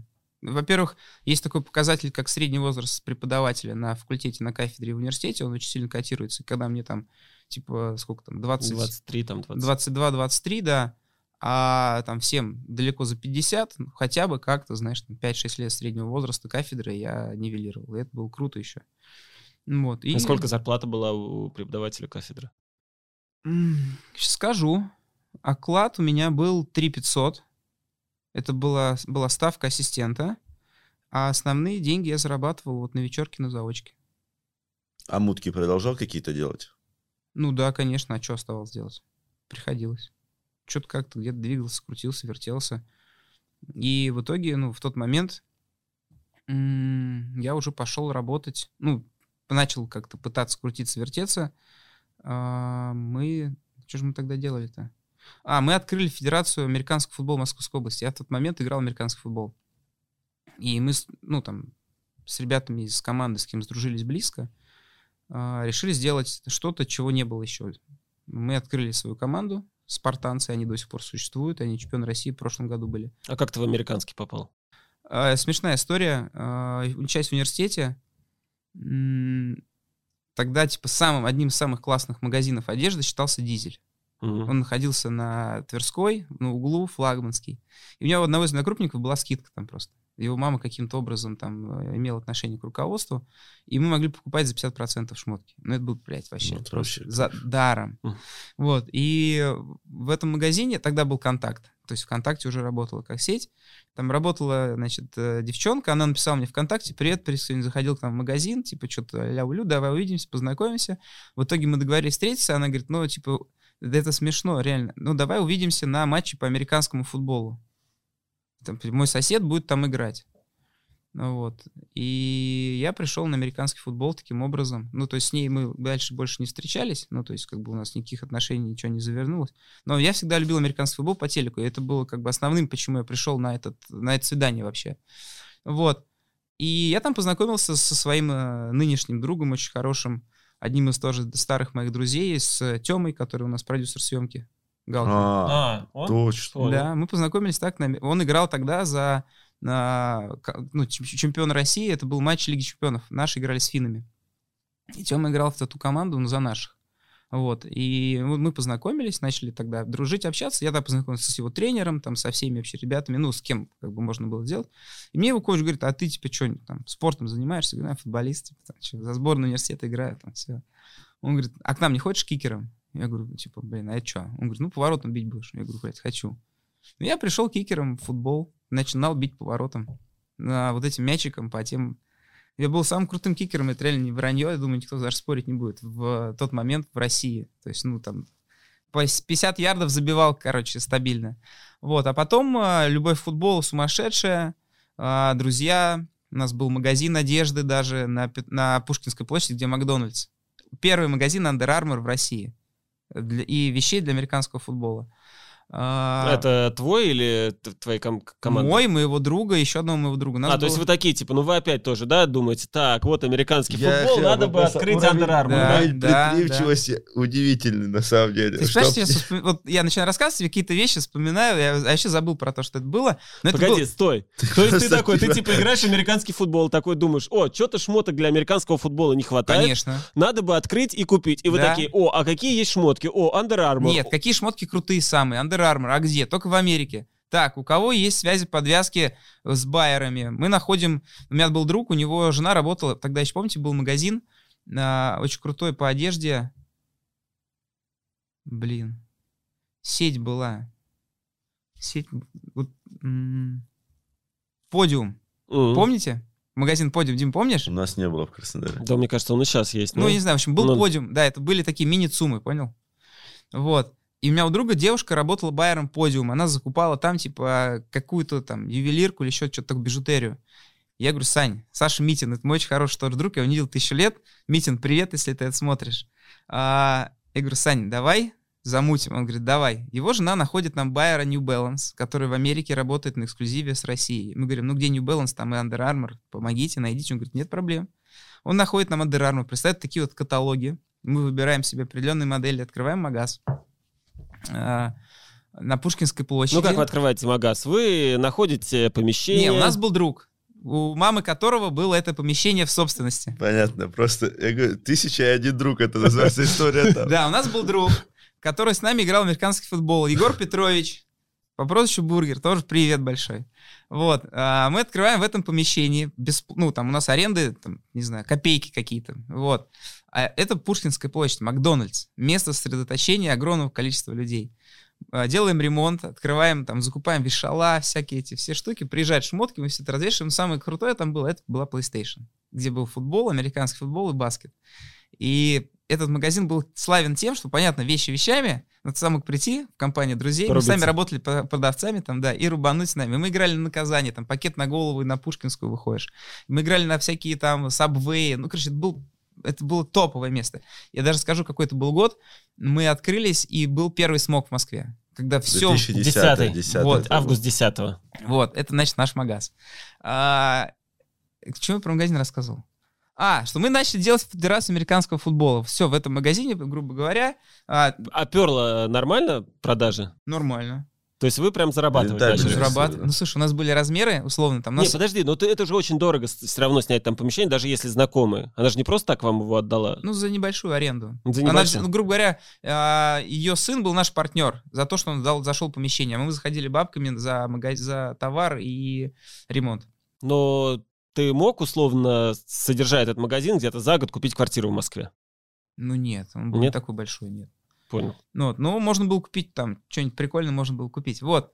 Короче, э, мы решаем сделать Федерацию американского футбола, э, подаем документы, бля, у нас получается. То есть я и мой друг Паша Радович. Паш, тоже тебе огромный привет. Э, он президент, потому что у него бэкграунд в футболе просто там от мало, ну, от совсем вот такого возраста до вот такого. Э, он, он фронтмен. Я больше там, типа, по каким-то экономическим моментам.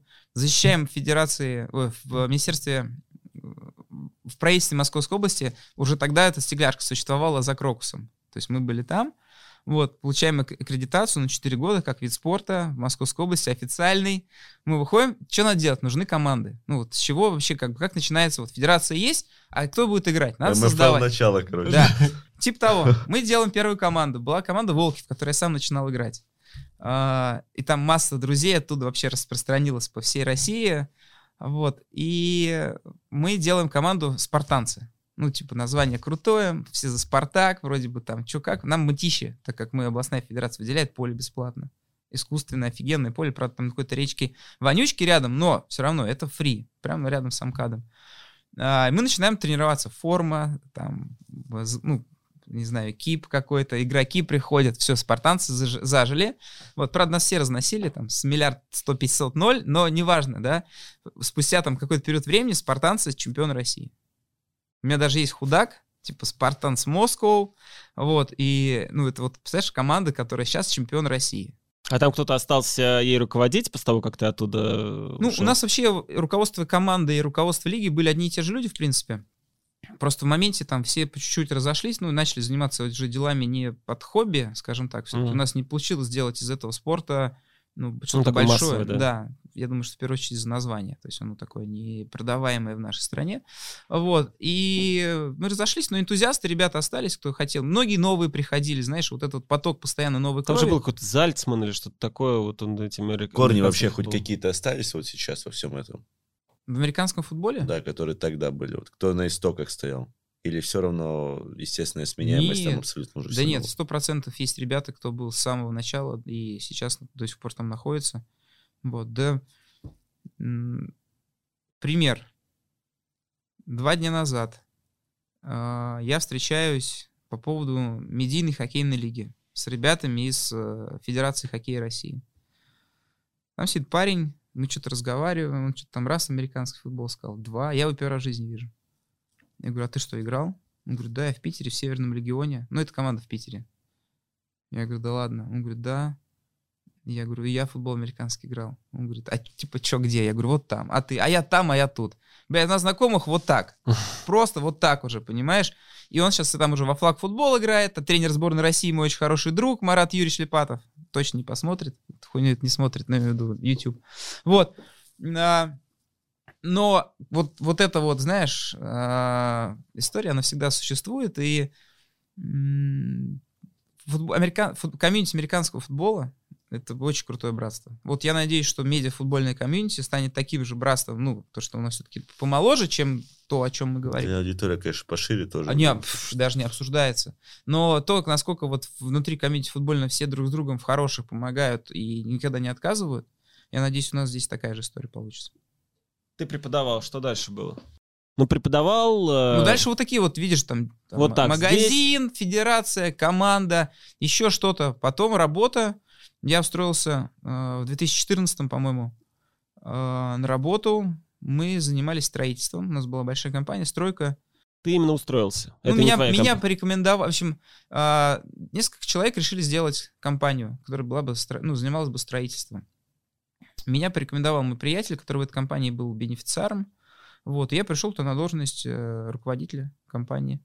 И года три, наверное, я там проработал, вот просто приходя каждый день 9 часов на работу в офис в рубашке, пиджаке. Но Ну, там, наверное, уже все было хорошо. Зарплата зарплате- 1300, 500 или Зарплата, больше? бонусы, ну, там бонусы были очень хорошие. А, то есть ты мог где-то лям в месяц сделать? В месяц нет, но Около того. Ну, я мог сделать 5 в квартал. Разово. От бонусов. А, то есть ты мог просто получить бонус 5 миллионов? Да. Да. Вот. И в тот момент мы... э, Сколько? Ну, лет 5-6 мы работали, если так посчитать. Э, Строили, и у нас был нефтетрейдинг. То есть мы продавали э, дизельное топливо по, ну, по Москве, по Московской области. То есть у нас был очень крутой став. На, прям люди, которые там с Абрамовичем Слав нефти еще работали. Вот, вот с тех пор с Дюковым, когда он возглавлял, там был Роман Аркадьевич какие-то моменты. Ну, короче, разные всякие штуки были. Мы потом э, полюбили хоккей все вместе, ночная хоккейная, мы были партнеры, спонсорами этой лиги, потом сами сделали команду, играли в ней. Ну, как мы сделали? К нам- у нас был общий друг, который сказал, давайте сделаем команду Челси. Мы сказали, давай сделаем Челси. Мы играли в Челси, вот. А, Потом выиграли Москву, кстати. Вот. Отсюда любовь к хоккею осталась очень сильная. И умение кататься. Худо-бедно. Что потом еще было? Потом отельный А расскажи был. про какой-нибудь самый крупнейший проект твоей строительной компании. Вот что, чтобы понять масштабы. Что это вот могло быть? Жилой дом, а, восьмиподъездный, 25-этажный, элитка, скалиный форт в Сокольниках. Самый большой проект, наверное. А, И ты этим проектом полностью руководил, да, от начала до конца. А общие там инвестиции сколько? 2 миллиарда. Ну, то есть, по факту ты ворочил миллиардами. Ну, так, грубо говоря. Управлял. Ну, не я, но через меня Ну да. проходили. Отчасти, да. Ну, стройка, говорят, это грязное дело. Стройка это дело, которое э, сегодня может дать плюс, завтра минус. И когда последний раз она дала минус, я со стройку закончил. Лютый минус. А как может дать минус стройка? Ну, ты рассчитываешь как было одно. у меня. Э, Ты работаешь не один год с э, командой профессионалов больших. И все расчеты, которые они делают, они ну, на деле сходятся с тем, что Мгм. ты планируешь. Нам предлагают проект, мы заходим туда, и, грубо говоря, вместо там 5 километров погонного, ну, 5 километров погонажа металла, ну, там для всяких внутренних отделов, у нас э, по факту в проекте оказывается 50 метров. Но ты закладываешь маржу для себя с 50 километров. Приходишь на объект, начинаешь все делать, сдаешь его, ну, подаешь документы, по которым с тобой должны рассчитаться. Тебе говорят, все хорошо, но минус там 30 миллионов. Ты говоришь, подождите, почему? Ну, тебе говорят, ну у тебя же металла не 50 километров, а 50 метров. Ты говоришь, как? Я говорю, ну вот так. Ты возвращаешься на работу. А как так получается, что не 50 километров, 50 метров? Просчитался кто-то из сотрудников. Ну, либо умышленно это сделал. В моем случае был второй вариант. Либо просто буковку К забыл, да. Тип того. Вот. Ну и, короче, А зачем он умышленно мог так сделать? стройка такое дело. Там все, ну, там очень много тонкостей. Мы сейчас, если в это погрузимся... Ну, то есть, грубо говоря, кто-то может как просто обидеться, так и просто получить за то, что он ошибся денег хорошо. Тип того. Тип того. Вот, потому что ты же этот металл покупаешь, а потом ты его никуда не, делай, не денешь. Ты его порезал, настройки сложил, думаешь, сейчас мы его пристроим. Тебе говорят, так, ладно, ничего пристраивать не надо. Тут же окно должно быть, а не железная дверь. Ты что, дебил? Ты говоришь, да, точно. А тут, а тут фонарь, а тут, а тут э, стена. А я куда металл дену? Тебе говорят, ну не знаю, вот он у тебя лежит, ты хочешь на металлолом, сдай его. Ты говоришь, так это же оцинкованный, это же там уже порезали, погнули в правильной форме, все, вот он, это же прям целое изделие. Ты говорит, ну мужик, come on. И так вот, так со стройкой на тридцатку я закончил. С этим Э, металлом. Ну, ты А- а почувствовал, что тебя выживают, я правильно А? понимаю? Ну, то, что тебя выживают. Да не выживали, просто, ну, кто-то прикурил на закупке, вот, а я Но эти остался- минус 30 как на тебе сказались? Ну, я, ну, это Ну, это, потеря, это ж, это ж не твои деньги ты потерял. Мои. Почему твои? потому что я их купил. Я этот металл купил, а мне за него не заплатили. Стройка это что? У тебя есть про- про- определенный Нет, объем... подожди, это твоя фирма купила. Да. Ну, это ты, твоя фирма минус 30, а не ты лично, Николай Осипов. Ну, ты иди объясни акционерам. А, то есть, условно, акционеры в этот момент э, не сказали, ладно, типа, Колян, бывает, не надо. То есть ты просто влетел на 30 миллионов рублей? Ты их отдал. Ну, я отдал. Ну, понятно, акционеры строительной компании могут понять, почему там ты в любом случае отдаешь. Там логично. И тебя, ну, никто не сказал, типа, ладно, Коль, ну, 10 отдай, ну, типа, у хватит». тебя были кейсы, условно, предыдущие успешные. Ну, Правильно. Я отдал, значит, что я не получил там двадцатку бонусами, которая должна была прийти. И ну, отработал, можно так сказать, еще десятку. А максимум сколько у тебя был бонус за какой-то проект? Ну, 30 30-40 получалось. А проект, Погода, погода, естественно. ну, то есть год, да? Ну, тебе- проект бывает полтора идет. Ну, то есть дополнительно тебе к той зарплате, которая у тебя есть, и в основном это один проект. То есть ты год ведешь один проект. Нет, ты ведешь можешь несколько, но просто не каждый проект у тебя, у тебя Ну, идет от, понял. от начала до конца. Ну, то есть, где-то условно- ты какие-то виды работ делаешь. Ну, то где-то есть, там услов- фасад, где-то кровлю, где-то входные группы, а где-то проект от начала до конца. Ну, то есть годовой бонус, условно, ты мог э, получить полтос. Ну, такой, если со всех проектов. Ну, Да, за хороший год. да. Ну, ты начинаешь, когда получаешь... Ну и плюс зарплата еще, то есть где-то... Понятно. То есть где-то, э, если брать 2014 год после Олимпиады, после э, роста курса доллара, то есть, в принципе, тогда ты миллион долларов мог заработать за год. Мог. Ну, ты эти деньги пытаешься сразу, ну, я, по крайней мере, пытался их куда-то пристроить, реинвестировать. Там бизнес, тут бизнес, сюда вложить, туда открыть. Там, Ну, условно, первый миллион долларов, вот так вот, если так говорить, ты заработал когда? я ни разу не держал его в руках вот в виде как миллион. Ну, Ну, чтобы оборот, за раз, в оборот, который ты да, они условно, уходили в течение, ну, слушай, это не знаю, мне кажется, год 16 был точно. Мгм. 16-17. Ну, вот именно в этой строительной компании. Ну, постройки, да. Стройка и нефтетрейдинг. То есть нельзя это все вместе. Что Не- такое нефтетрейдинг? Я ни хрена не Ну, когда понимаю. ты Ну, грубо говоря, в одном месте, давай так, я расскажу. по базам. я. А, условно, у нас идет строительство ЦКАД, да, вот большого радиуса вокруг Москвы. Строит э, компания э, Росавтодор. У нее есть подрядчики. Там Вася, Петя, Маша, Наташа, кто там что-то какие-то виды работ делает. Кто-то песок везет, кто-то песок кладет, кто-то щебень отсыпает, кто-то колею кладет. Кто машины заправляет. Ну, машины нужны, ну, техника работает на дизеле. э, Росавтодор не может напрямую купить дизель, например, в Газпром нефти, потому что у Газпром нефти условия оплаты ч- сразу при отгрузке, а у Росавтодора условия оплаты через 30 дней после поставки. Нужен кто-то, кто вот эти 30 дней возьмет на себя и рискнет своими деньгами. Мы были этой компанией. Я очень такой банальный пример привожу. Мы платили сразу тому, кто отдавал дизель, и готовы были ждать месяц тем, кто у нас его забирал. Слушай, ну я тебе так Дельта скажу. это твои как бы профиты, как Тём любит говорить, но риск, что тебе тот конец может не заплатить. Ты берешь на себя риски, ты берешь на себя гарантии.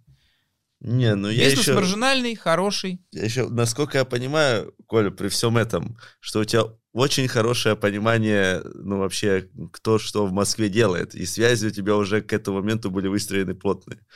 Потому что, ну, такой подряд получить, Ну, понятное дело. ну, в общем, я понял. Большой плюс э, вот тех самых универ- университетских э, сходок, где самых лучших отправляли, и вы между собой соревновались в том, что вы получали по факту лучшие связи, какие только можно То было есть это такое получить. масонская ложа некая. Это масонское, самое натуральное. Самое натуральное. Типа потому самые одаренные дети.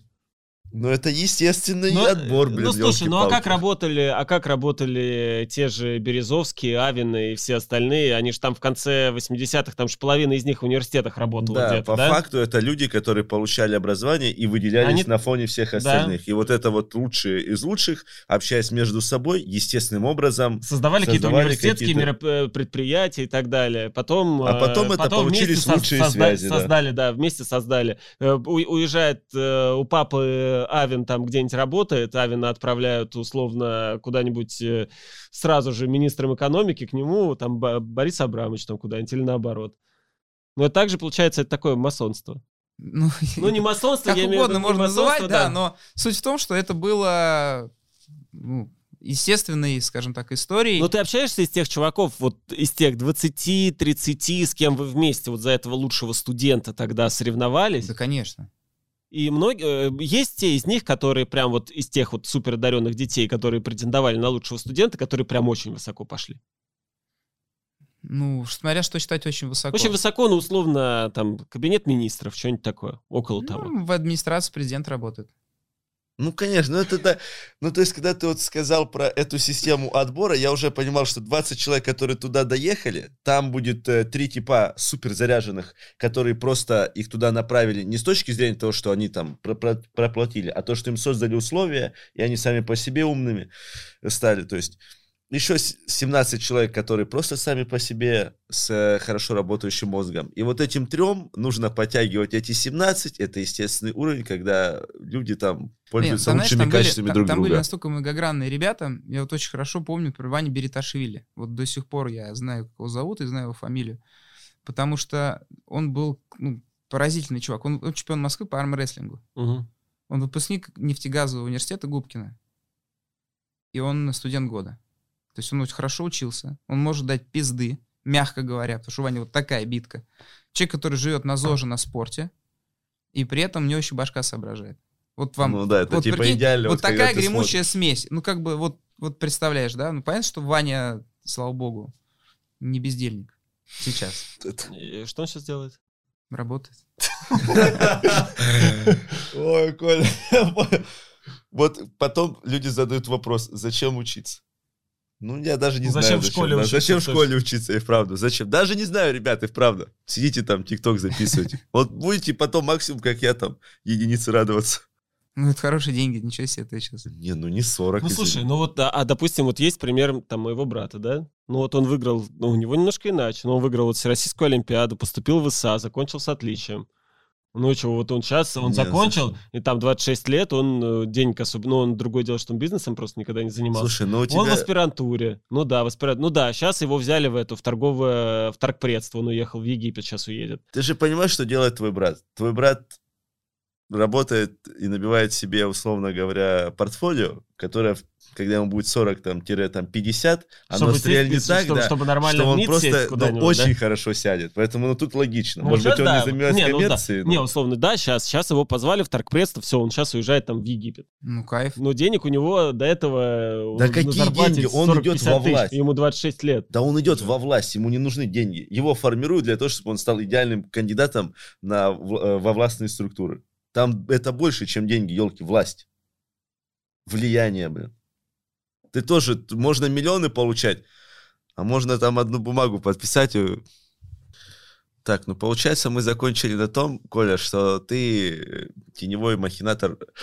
Э, Что ма- за выра- такие за слова и выражения? Ладно, Теневой махинатор. Егоров одним ухом слушает, улыбается, второй Да пишет, я просто пишет кому-то. Меня Вот, надо учиться, друзья. Когда вы учитесь хорошо, и вокруг вас люди тоже, которые учатся хорошо, они по-любому в жизни чего-то добьются. Вы понимаете? Это в любом случае будет. И у вас будут связи, потому что только связи помогают вам двигаться. Вообще везде, не только в России или где-либо. И так и получается, Коля, что ты просто человек, который по ходу своей жизни двигался вперед, вперед, вперед, вперед, и вот ты пришел к строительной компании, уже ты ходил Но на тут еще миллионах. нужно сказать, что здесь э, должна быть мотивация. Ну, допустим, в, Колиной, в Колином случае э, была еще дополнительная мотивация обеспечивать себе там жизнь, да? Ну, себе, Было- своим да, родителям. да, У меня было мама, правильно. мама села дома, не, ну, перестала работать.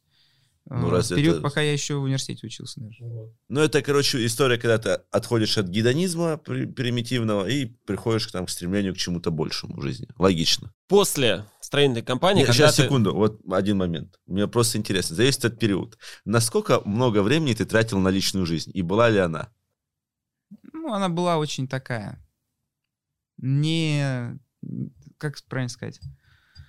Ну, можно сказать, ее практически не было, да, так. То есть у меня полноценно вот та личная жизнь, о которой идет речь, если брать какую-то там проекцию на семью и на все остальное, это зрелый возраст сейчас, вот моя прекрасная супруга. То есть, Всё по факту, времени ты мизер тратил. Ну, это было такое, да. Кальянчик покурить, стрепухи посидеть, как бы, да, я не стесняюсь этого. Это было там чуть ли не ежедневно, но без какой-то серьезной истории. То есть это было, знаешь, куда пойти, блядь, а хуй знает. Домой не хочется, дома никого нет.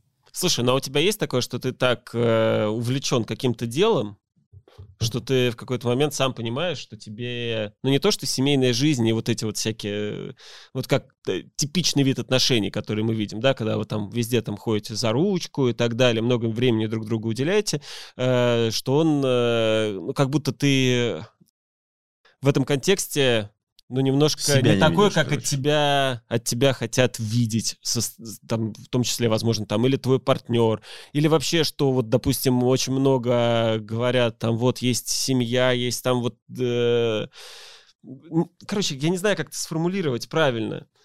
Ну, такое ощущение, как будто тебя вот Это такой общепринятый вид семьи не тянет так, как вот именно какой-то там интерес вот в этой движухе в работе, еще в чем-то. А, мне кажется, нельзя сравнивать какие-то, условно, семейные там интересы и ценности с э, рабочими моментами, потому что если ты к работе относишься не как э, к рутине, где ты там пришел в 9 утра, в, де- в 7 вечера домой ушел, и там, горя на огнем, что это, когда это работает, условно, бизнес, в котором ты напрямую интегрирован и сам себя а, тут мотивируешь. Нельзя сравнить. Адреналин, который на работе, в бизнесе, в проектах, там, в э, процессах, он всегда перекроет как бы спокойную семейную там атмосферу, и это нельзя сравнивать. Но вот у меня что происходит сейчас, например, я на там фоне занятости в течение всего дня каких-то там рэперных точек вверх-вниз, да, там покой, тишина, либо снова какой-то экстремальный э, всплеск там интервью Райзена с кем-нибудь, например. Все равно ты приходишь домой, и ты понимаешь, что здесь настолько комфортно, хорошо, что это твой дом, твоя крепость, что вот эта вся там рабочая движуха, она просто на таком контрасте с этим всем ну, рядом не стояла. Ну, ты можешь дома Но, убрать выходя из телефон? дома- Ты можешь дома убрать телефон? Могу.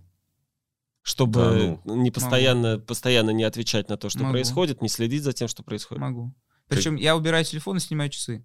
Потому что если ты убираешь телефон и часы на тебе, это, Но это не э, работает. идиотизм, потому да. что все равно ты один Да. раз услышишь уведомление, оно будет в голове сидеть Да. до конца. Ну, мне, слушай, у меня, есть, у меня же другая история. У меня есть, во-первых, э, там, старший сын, который требует внимания, и у меня есть, э, ну, лялька, дочка. И ты, когда приходишь домой, и ты понимаешь, что у тебя вот лежит трехмесячные, там, которые уже начинают улыбаться сейчас и гугукать, ну, о телефоне речи нет. А с ребен... со старшим то же самое. То есть я прихожу, ну все, здорово, давай, настольный хоккей, садись, будем катать. Ну и ты как бы, ну окей, телефон. Но зато, когда спать уходит старший, ну там укладываешь младшую, ну все, с 10 до 12 до часа ночи это пиздец. Слушай, Ты просто открываешь телефон, и у тебя там 50 неотвеченных в телеге, 70 в WhatsApp, еще 20 звонков, и ты начинаешь писать, что привет, прости, что поздно, только добрался, телефон, разбираю почту, как дела? 10% из этих людей не отвечают, но 90 пишут, привет, нормально, набирай. И ты продолжаешь до ночи, соответственно, диалог. А вот жена, вот вопрос жена. Ну, я, то есть, ну, у меня там тоже определенные мысли на этот счет есть. Я себе на определенном этапе поймал в работе, что там я Диану перевез сюда условно, и она ничем не занята, я понимаю, что начинает грустить, меня это не устраивает, потому что, ну, это не есть хорошо Это так человека хорошо. в такие условия ставить. Я начал себя ловить на мысли, что я думаю о том, как бы побыстрее уйти с работы, из-за этого еще хуже работать начинаю. Это то, что так есть, но здесь, знаешь, ты же не искусственно себя заставляешь с работы пораньше уйти, а все-таки ты просто идешь из-за переживаний и заботы о другом человеке. Но мне в этом смысле э, иногда прям я взрываюсь. Бывает такое, что мы с женой ругаемся. Она такая, вот, ты обещал быть в 7, ты приехал в 9. Да, классическая И ты история. такой, типа, вроде бы ничего страшного, я же домой приехал. Я же там не ходил, не гулял, там не бездельничал. Но она-то тяг жила к семи, потому что она там приготовила, условно, ужин, она спланировала какие-то свои дела, там она, не знаю, новую серию на Netflix какого-то сериала, там, знаешь, не смотрела, без тебя ждала, и тут ты такой заваливаешься, типа, здорово, я в 9 пришел. Она говорит, ну ты мудак, я с, там, с 5 вечера не ем, жду 7, а ты пришел в 9, ну я же тоже человек. Ты понимаешь, что ты не прав. Такое бывает. Поэтому стараешься, ну, знаешь, уходя из дома утром, говорить, буду сегодня в 8. Она говорит, ладно, в полдевятого я тебя жду. И как бы, знаешь, ты приходишь в 9, вроде бы красавчик, а в то же время, ну, не сильно и опоздал. А ощущения нет? Вот у меня просто, честно скажу, складывается ощущение себе, что я могу работать нон-стопом. Типа, если Есть мне такое. вот тормоз не дать, Есть я такое. не остановлюсь вообще. У Нет. меня вот, ну, понятия лени не существует. Реально, я домой возвращаюсь, ну, потому что... вот, ну, Надо. надо. Ну, реально. Ну, то есть, я понимаю, что мы с Диманом, вот если нас за скобки куда-нибудь там отправить и сказать, работайте, ну все, мы закопаемся, типа, реально, ну, это ж так. Так нет, многие люди же так и делают. То есть Ну да. человек уезжает там в Армению, например, или в Грузию сейчас, да, там в Турцию, садится просто в четырех стенах, ну, если у него работа позволяет находиться на этот тет с компьютером, и просто дебашит день и ночь. Но видишь, отношения это такая все равно история, они очень напитывают, то есть это Не, то, ну, что ты в конечно. любом случае Да, получаешь. ну ты эту да. работу с собой не заберешь. Да, конечно. и счастье, конечно. которое ты получаешь от э, Это семьи, другой уровень вообще. несопоставимо с твоими там любыми достижениями на работе. Ну, это несравнимо. Но Вот как дети это прямо вообще невероятно. невероятно.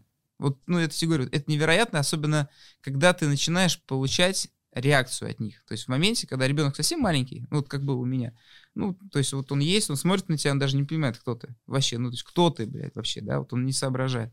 А сейчас я понимаю, прихожу, она улыб- видит папа, она улыбается, она у меня на руках не плачет, у жены плачет, понимаешь? Ну, то есть есть какая-то химия, которая, ну, просто она необъяснима словами, но ты это прочувствуешь.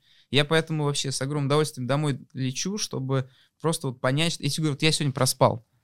Я сегодня проспал вот этот э, подкаст, потому что я встал в 7. Все, то есть, как правило. Но я поворачиваю голову, а у меня лежит э, дочка рядом, потому что она где-то там в 4, когда гугукала, что-то плакала, ее жена положила. Я поворачиваю голову, кладу ей руку на нее, ну так, знаешь, так, тепленько, все свое люблю, и врубаюсь. Просыпаюсь, смотрю часы, 8.38. Я думаю, блядь, пишу тебе, я проспал. Я- Причем я проспал, это значит, что и старший в сад не пошел, потому что его никто не отвез вместо меня. Я забегаю, говорю, Марк, мы проспали. Он говорит, куда? Я говорю, в сад. Он говорит, капец. Он одевается, я одеваюсь, круассан, киндер сюрприз, ой, киндер пинги и пакетик сока. То есть, может быть, меня сейчас там лишат отцовских прав за это. Но это завтрак, вот за чемпиона, понял? В машину мы едем в сад, и я, соответственно, вот там в 10 часов, э, ну, то есть за полтора часа я умудрился доехать до сада, ребенка отвезти, переодеть, сесть в тачку, до вас доехать, что там. Знаешь, что я предлагаю? Да. Сейчас мы примерно дошли примерно где-то до половины пути. Потому что есть еще Китай, есть еще Америка, А если время у Есть. Коли рассказать про это, очень вопрос. есть еще отели, есть еще новый сезон МФЛ. Нет, а есть еще баскетбол, хоккей и кибер. Да. Надо Я думаю, ехать. что нам это нужно перенести во вторую часть. или после того, как начнется МФЛ, сделать э, вторую часть? Но я, Как скажете. я Прикольная нас- идея и та, и другая, кстати. вот, Коль, я тебе скажу, что я от себя лишний раз убедился в том, что у каждого человека есть возможности жить достойную жизнь. И здесь вопрос только в том, насколько он готов работать и на свое будущее, и бороться с какими-то страстями, которые могут от этого, страстями, которые могут от этого э, отвлекать. Потому что Ну давай это- опять же тоже. Давай вот так. Мы здесь э, втроем здесь собрались, о чем-то рассуждаем, но у тебя э, мама врач, и папа, насколько я знаю, тоже занимался науками какими-то, да? Да. У меня, условно, мама преподаватель, э, там, отчим, ну, хрен с ним, э, композитор, но все равно не важно. У Коли э, вся династия, не знаю, чем папа занимался, вся династия там с этой стороны э, Ну, РУДН, универс- Университетская, да. да. То есть э, Но условия, раб- да, условия старта немножко разные все равно. Конечно. И каким бы тяжелыми 90-е года не были, если у тебя э, есть в семье Базис люди, заложен, да, да, если есть базис, равно да, все равно хоть как-то тебя из этой э, э, жизни достает, э, где ты мог стать, э, там, скуриться, наглотаться колес уже, там, годам к 13, к 12. Если все равно это есть, то ты все равно в других условиях начинаешь э, действовать. А если у тебя родители, которые там э, сидят в какой-нибудь э, таверне за бутылкой водки э, и э, там максимальный уровень их удовлетворенности это посмотреть какое-нибудь американское кино, например, или какое-нибудь плохое русское, и, и, э, единственная цель любыми способами украсть или забрать как можно больше денег, то все равно у тебя исходный код другой. Но я вот надеюсь, каким бы исходный код человека не был, который смотрит это сейчас, он для себя видит, что есть определенный механизм, по которому можно добраться, и инструкция, по которому можно добраться до хорошей жизни, на мой взгляд. Ладно, ребят, ставьте там лайки, пишите в комментариях э, вторую часть про отели, э, про медиалигу, про новые проекты. Я надеюсь, что мы запишем, а сейчас Николаю как раз этими проектами нужно ехать заниматься дальше. И чтобы мы вас больше не мучили. В общем, пишите. Я думаю, Не, пишите, надо ли продолжение. да, Правильно? пишите. Да. Я думаю, на тут тысяча и одна история. Ну, можно, можно долго раз- рассказывать, на самом деле, сюда. Ребят, ну Колина улыбка, он что-то, он знает, он всех знает, всех знает. Все, сворачиваемся. Пока. Благодарю. Красавчики. Два часа мы просидели. И еще половину до половины не дошли.